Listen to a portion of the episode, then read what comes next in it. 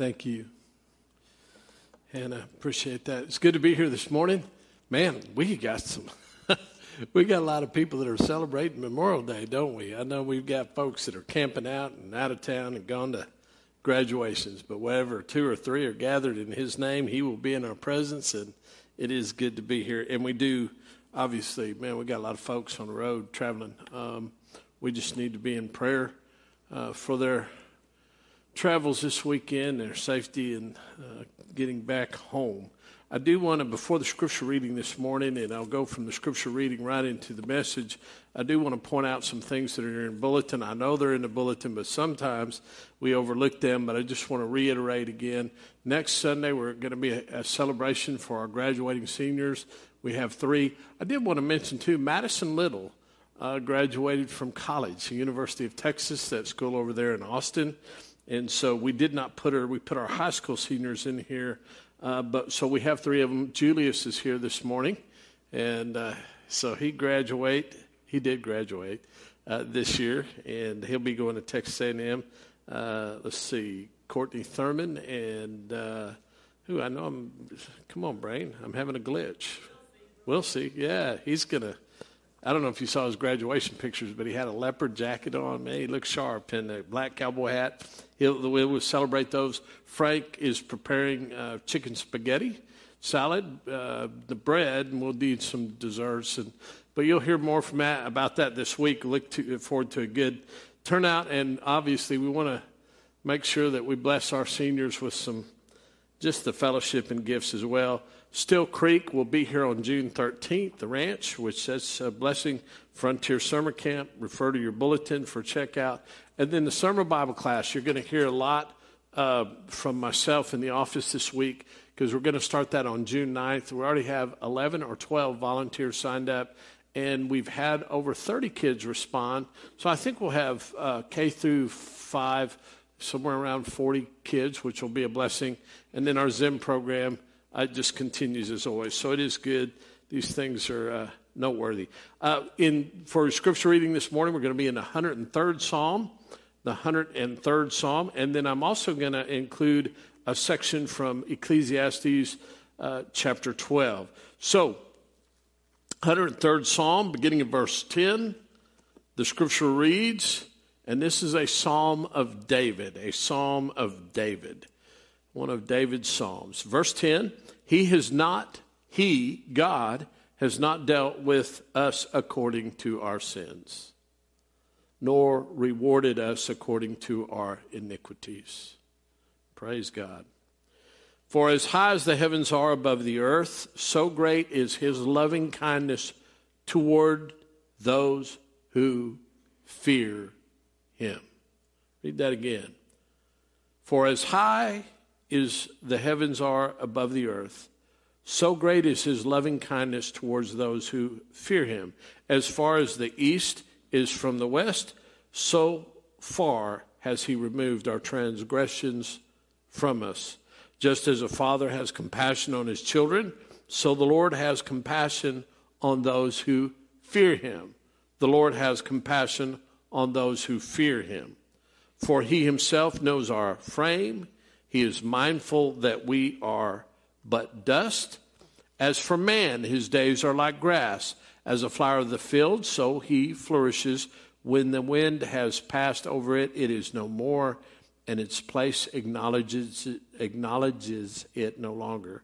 But the loving kindness of the Lord is from everlasting to everlasting on those who fear him, and his righteousness to children's children's, to those who keep his covenant and who remember his precepts to do them.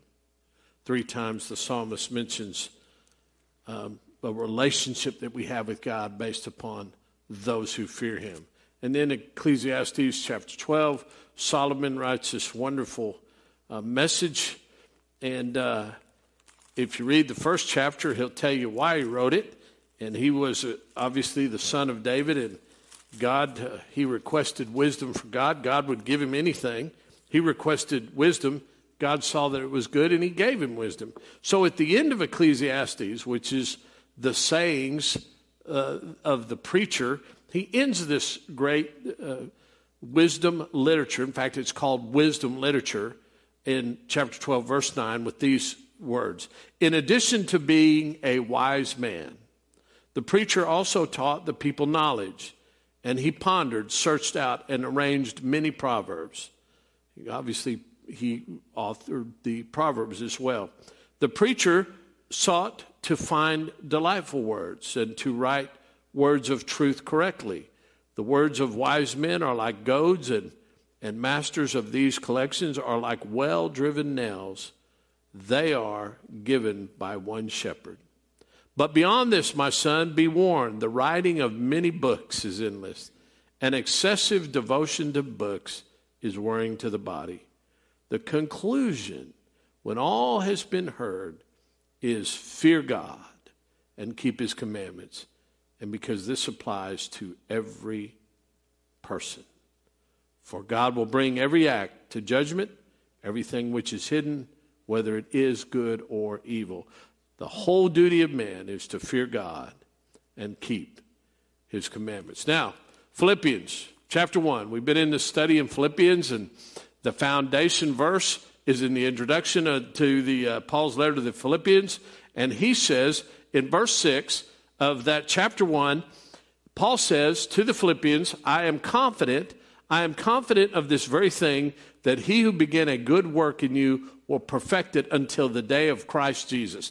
The entire letter, uh, Paul's letter to the Philippians, is a proof of that, a teaching of that, a evidence of that. He makes the statement.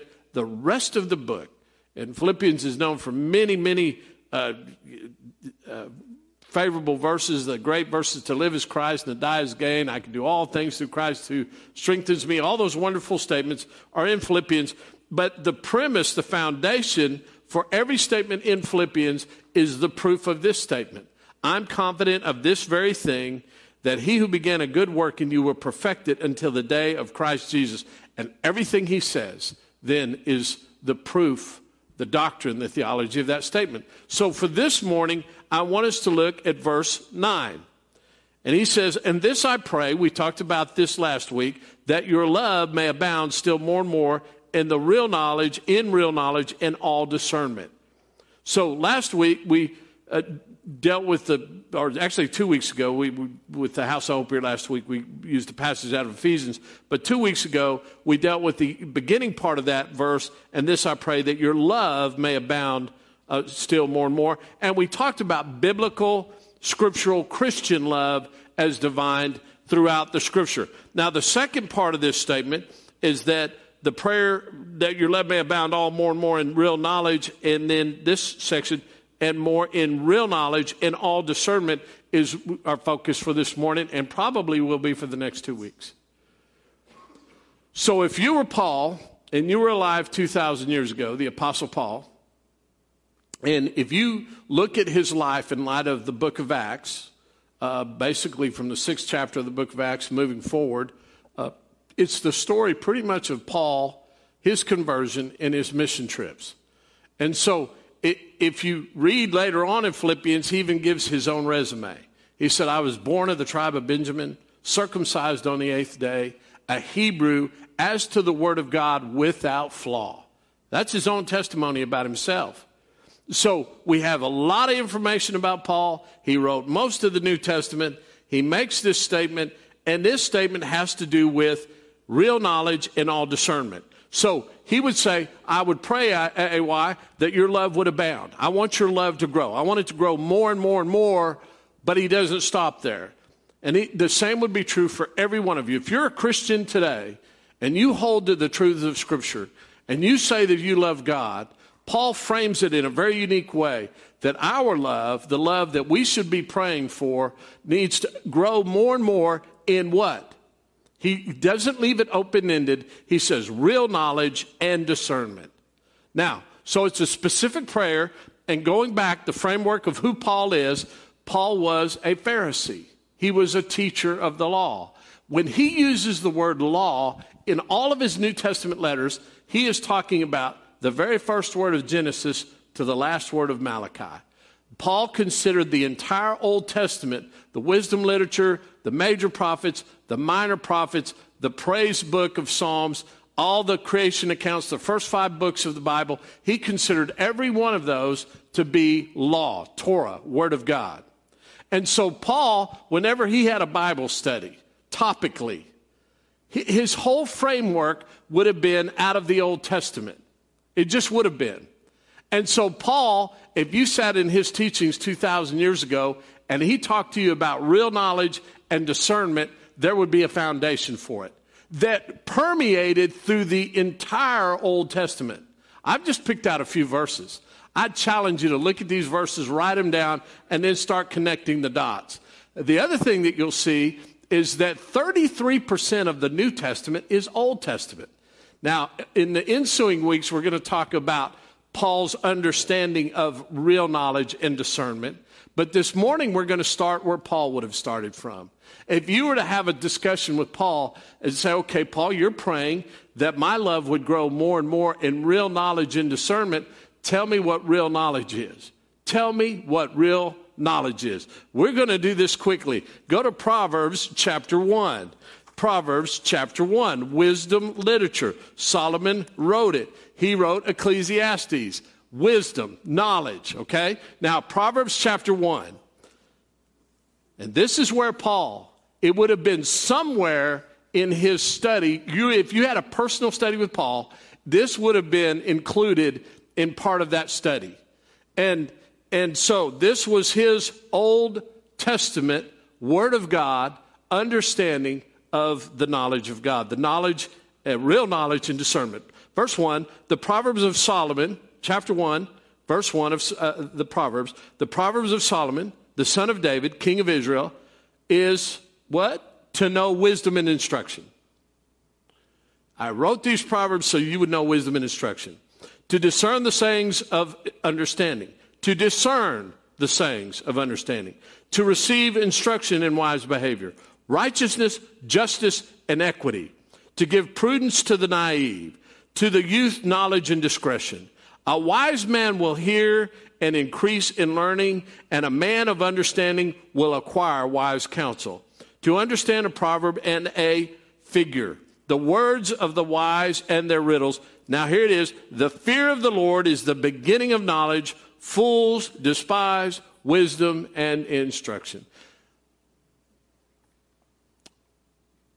Out of the Old Testament, and Jesus would quote it, he says, My people perish for a lack of knowledge my people perish for lack of knowledge. From the day we're born, we're acquiring knowledge.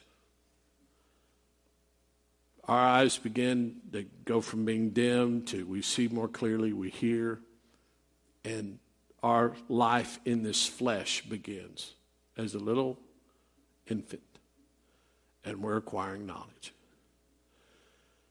Most of the knowledge that we acquire has to do with earthly knowledge. Most of the knowledge that we acquire has to do with earthly knowledge. The things that we've learned according to the world. And when Paul talks about real knowledge, a prayer that increases our love on the basis of real knowledge, undoubtedly he would have said this You and I can never have real knowledge, it would not be possible according to the Word of God without the fear of the Lord. You can't have a discussion on real knowledge and discernment that will increase your love as a Christian without beginning at the fear of the Lord. You just can't. There's no way around it. I have one verse or one passages. I've included several in here. I just read from the 103rd Psalm. I just read from uh, Solomon's statement in Ecclesiastes 12. There's over 300 verses in the Bible. Actually, there's over 400 that have to do with fear. It resonates through the Bible fear. Several of those verses have, you know, well, you, you better be afraid of this or do not fear this. Don't fear this. In fact, Jesus would say in Matthew 10 and chapter 38, He says, Tell you what not to fear. Don't fear, don't fear the one who can kill you and put you to death. Do not fear that person. Fear the one after you're dead who can cast you into eternal fire and judgment. So there's a do and a do not fear. But for you and I as Christians, and I would have to say to you that if you said to me, uh, Aubrey, when you look at the body of Christ, when you look at yourself, when you look at the majority of Christians in our journey, where we are trying, I believe, I truly believe most Christians are trying to grow their love. We don't know how to love. We just don't. If you go back to that 1 Corinthians 13 passage where it talks about you know, love is this. Love is, you know, patient. Love is kind. Love does not brag. It's not arrogant. It, you know, the way we think about love, it has to do with a feeling. Biblical love has nothing to do with a feeling. Your feelings will not be patient. Your feelings will be full of pride and self protection. Your feelings will be based upon selfishness. Your feelings are rarely, if ever, patient. And so, biblical love Spiritual Christian love is not a feeling, it has a foundation at its very, the knowledge, the essence of it, that is very clearly this is what it is. Now, if you want to see what it is, all you have to do is look to the cross. That's all you got to do. Look to 2,000 years ago, the Son of God on a cross. We just read the passage out of John 15 Greater love has no one than one who would lay his life down Romans 5 says that the love of God was poured out into our hearts by the Holy Spirit. But he would go on to say that, you know what? Let me talk to you about that love. Somebody might die for a good man. Maybe somebody will die for a good man. You know, you might say, I'm going to die for my son or a good man, or, but God demonstrated his own love for us, and yet while we were yet wicked, wicked, would your feelings allow that? Of course not. Your feelings would not allow you to let your child, blameless, holy, and without sin, to die for godless, wicked people. Tie it all together. I pray that your love may abound more and more in real knowledge and discernment. Solomon said the whole duty of man is to fear God and to keep his commandments. Just read the additional passages here. Chapter 9, verses 1 through 10 of Proverbs, chapter 15, verses 1 through 33, Job 28, 12 through 28, Psalms 111, 1 through 10. All of those writings, and they're just a handful, they're in your handout, have to deal with the fear of God. But let's just camp right here, and this is what it says, and he very clearly, going back to verse 1, uh, is this fear of the Lord is the beginning of knowledge. And so he makes a concluding statement about to launch into the rest of the teaching of Proverbs, but he starts it off, and you cannot, you'll never know wisdom instruction. You will never know wisdom. You, will, you cannot know it. It's not possible to know it without fearing God. You'll have some knowledge. But it won't be real knowledge and it won't be real discernment unless it has to do with fearing God. If you'll go to the 42nd chapter of Genesis, it's the story of Joseph. And I hope you know the story. His brothers sold him into slavery, and, and, and really from a very young age until he was probably uh, in his mid 30s, life was not good. Brothers were conspired to kill him. They were jealous of him. God gave him a great vision saying, One day your brothers are going to bow down to you. He, his father made him a jacket of, of a whole lot of many colored jacket. And so he expressed that to his brothers. His brothers were jealous of him. They conspired to kill him. They put him in a pit. Ultimately, Simeon reaches out and says, Well, we can't kill him. So they sold him into slavery. He's in a foreign country. He's a young man. He goes to work for a guy by the name of Potiphar, who's a powerful man. He, he finds favor with him. Potiphar's wife uh, uh, seduces him, and he doesn't relent. He said, I can't do this. How can I do this? Your master has given me all the services and the goods of this house, and you're his wife. I, I could not do such an evil thing. She lies about him. He goes to prison. He sends, spends 12 years in prison. 12 years in prison. He finds the favor of the jail, jailer and, and he's able to interpret uh, uh, visions and dreams. And, and he goes before uh, Pharaoh and he interprets a dream rightly. And, and so Pharaoh gives him a position in his court and he rises second and only power to Pharaoh. Years later, there's a, famine in the land and, and the Israelites have to go to Egypt. And, and, and Joseph, in all his wisdom, had caused the, the Egyptian Pharaoh to uh, store up food. And so the rest of the world during this time where there was no famine, when there was famine, was coming to Egypt because of the wisdom, the knowledge of Joseph. And so his own brothers now, the ones that conspired many years later, show up. They don't know that Joseph is Joseph. And there's a great moment in the 42nd chapter of Genesis where he could, he, he, he says to his brothers, they don't know it's him, you're spies. You're just spies. You've come to uh, search out to see the portions of our land that are defenseless. They said, oh, no, no, no, we're honorable men. We, we tell the truth. He said, okay.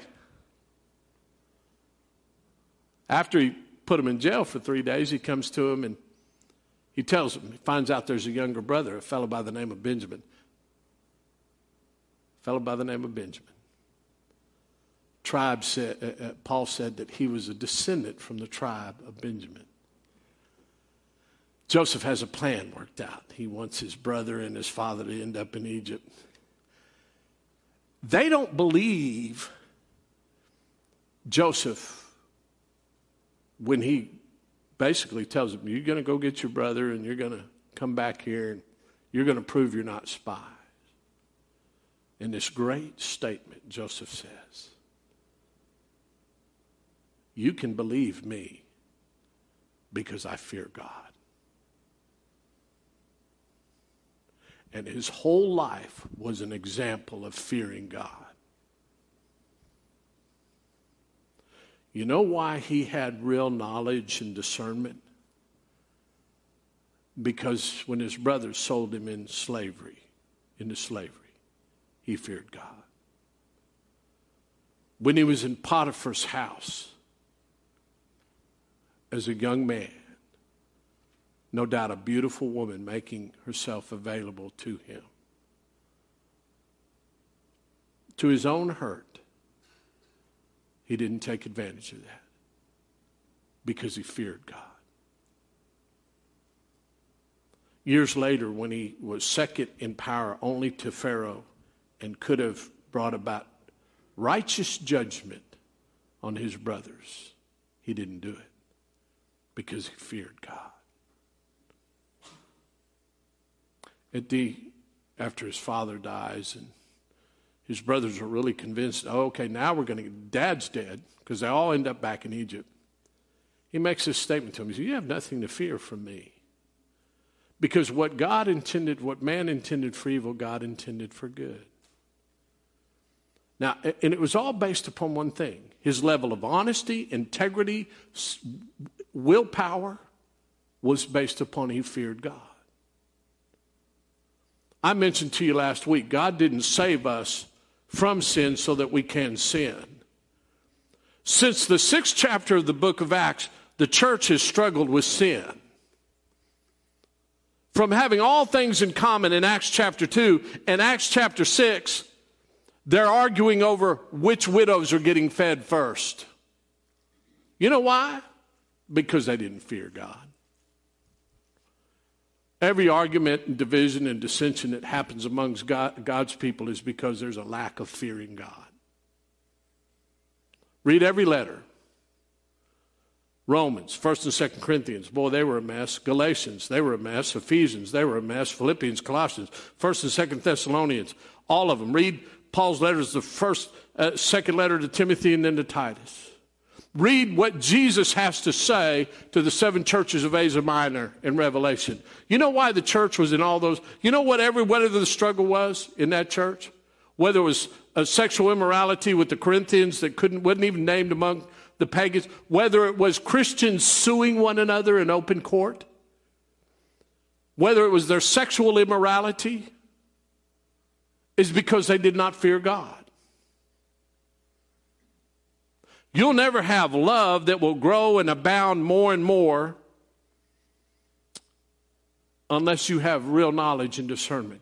And real knowledge begins with the fear of the Lord.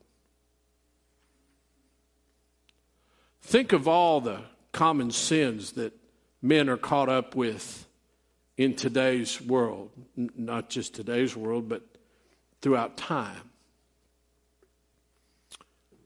Think about the struggles that you endure in your flesh,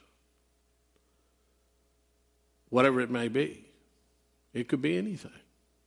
It could be of a sexual nature. It could be pornography. It could be, it could be literally knowing the commandment of God and ignoring it. Why?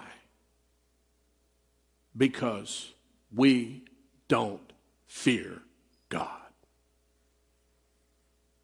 I read from Hebrews chapter 10 last week. The writer said, It is a fearful thing to fall in the hands of the living God. They say the pendulum swings and historically in any number of things. And, you know, and for years, eh, maybe we taught about grace and grace and grace and love and grace and mercy and forgiveness. That's good.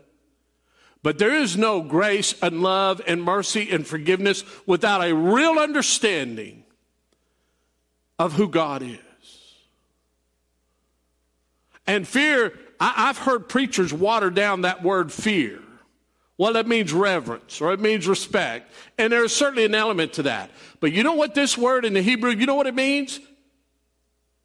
And it means it every time, except about four times, where it does refer to reverence uh, and respect. The rest of them have to do that you and I have a terrifying fear of God.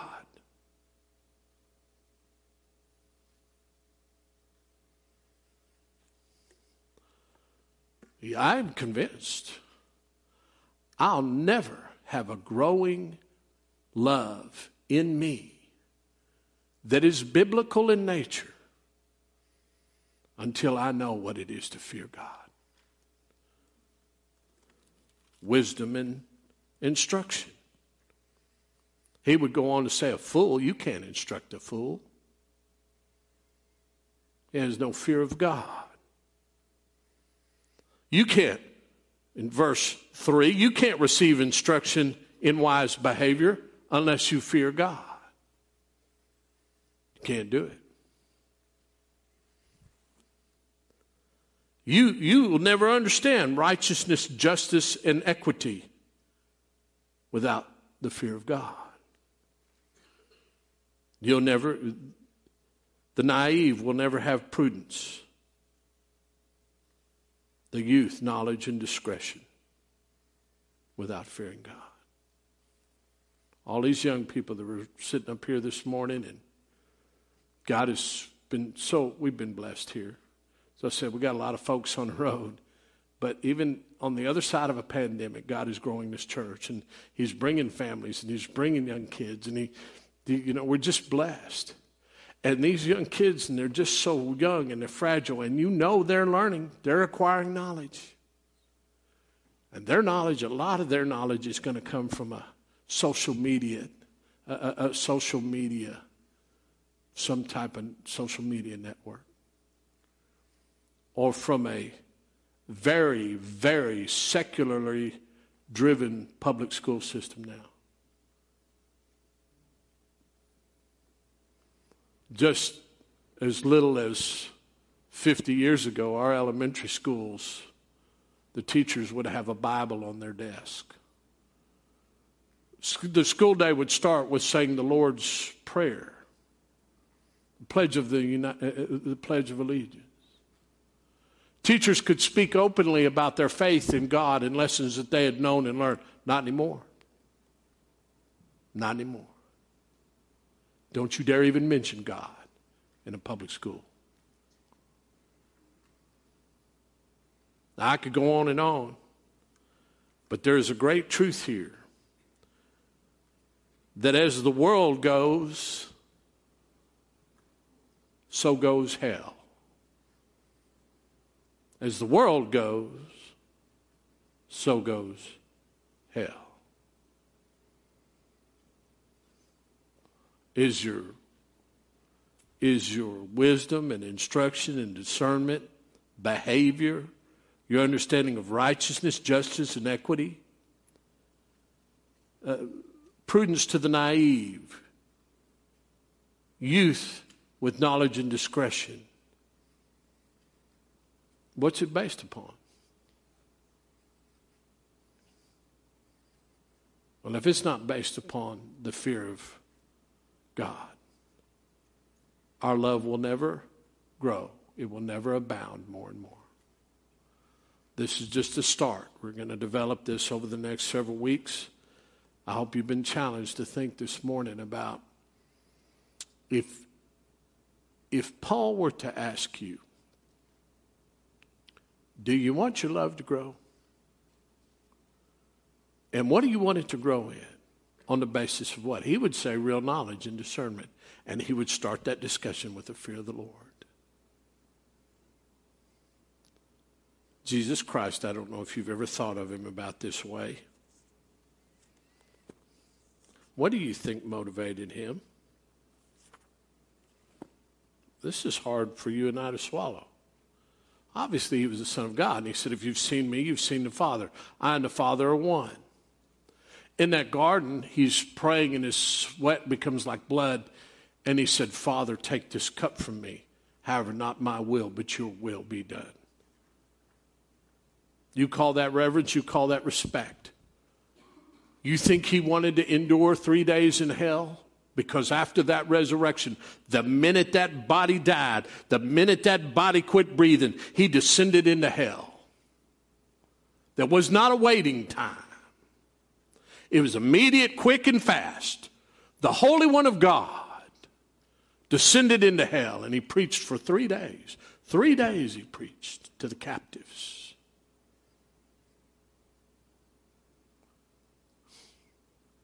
And let me tell you something.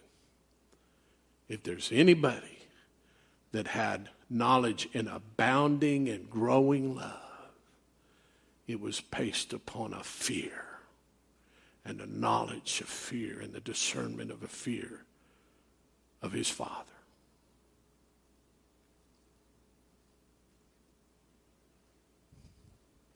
You want to be like Jesus? You want your love to abound more and more begin with fearing God. Let's pray. Father in heaven, again, we love you. We need you. We cry out to you. And Father, in as much as I understand your grace and your mercy and your forgiveness, and try to understand your love, I'm quite sure that in my spirit, in my heart, it is a good thing for me to fear you fear you in a way that drives me so closely to you that all that I would ever want is your love. And your Son is love. And it is in the name of love. In the name of Jesus Christ we pray. Amen.